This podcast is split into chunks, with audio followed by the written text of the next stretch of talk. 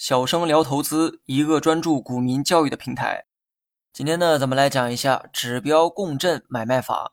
所谓的指标共振，就是两个不同的指标，它们发出了相同的信号。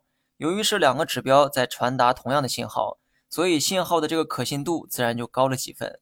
这个道理啊，拿到生活中呢也同样适用。你从某人口中得知了一件不可思议的事情，你对这件事本身呢充满怀疑哈。但第二个人口中也说出相同的事情时，你的这个态度逐渐从怀疑转为信任。今天要用的指标啊非常简单，一个是均价线，另一个是均量线。同样是均线，一个是股票价格的均线，另一个是股票成交量的均线。两种均线发出了同样的信号，此时就叫做指标共振。当然了，指标共振不一定就是均价线和均量线的行为。其他指标也可以有共振的情况出现，这些呢等以后慢慢的再讲哈。今天先从简单的学起，很多指标都有金叉、死叉这两个买卖信号，均价线和均量线也同样如此。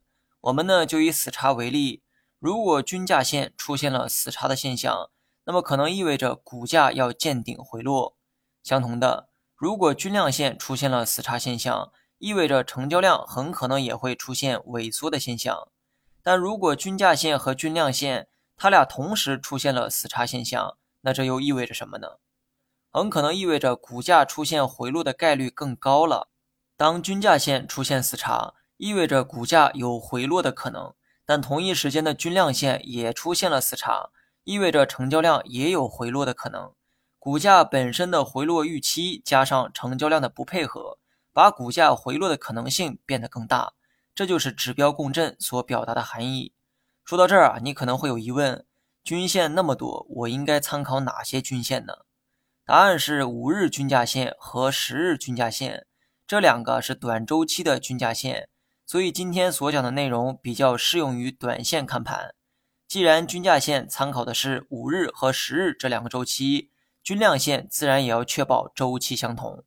均量线参考的是五日均量线和十日均量线。其实，在所有的软件当中，默认的两条均量线都是五日和十日均量线。不信的话，你可以亲自去验证一下。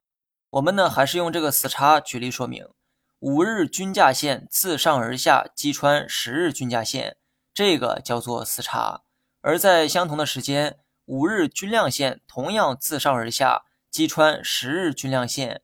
这也叫做死叉，两个指标在相同的时间出现了同样的死叉信号，这说明后期的股价大概率会出现回落。